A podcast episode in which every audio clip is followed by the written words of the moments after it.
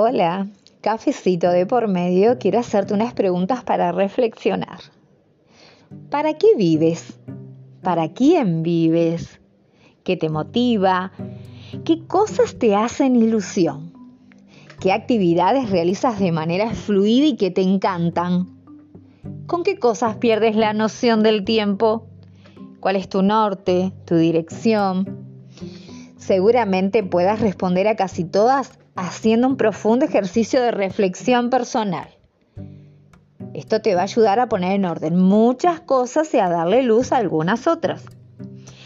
Pero todos hemos tenido esos momentos en lo que no te motiva nada, que no te apetece hacer nada y que mejor dejar para mañana.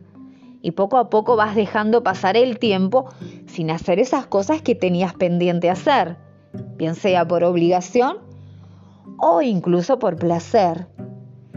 Parece que has perdido esa energía que te impulsa a levantarte del sillón y ponerte en marcha. ¿Y qué hacer en estas ocasiones? ¿Cómo salir de este círculo vicioso que se puede prolongar de manera indefinida? El secreto es descubrir lo que hace vibrar tu corazón de modo intenso, aquello que te apasiona, el motivo.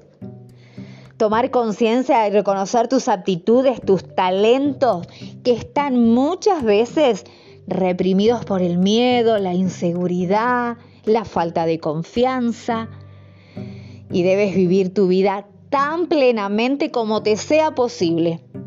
Y cuanto mayor sea la capacidad de que encontremos a cada momento motivación y entusiasmo para seguir adelante, superar desafíos, para descubrir nuevas facetas de nuestra existencia, entonces tendremos más chances de llegar al fin de la jornada con un intenso sentimiento de que valió tu esfuerzo.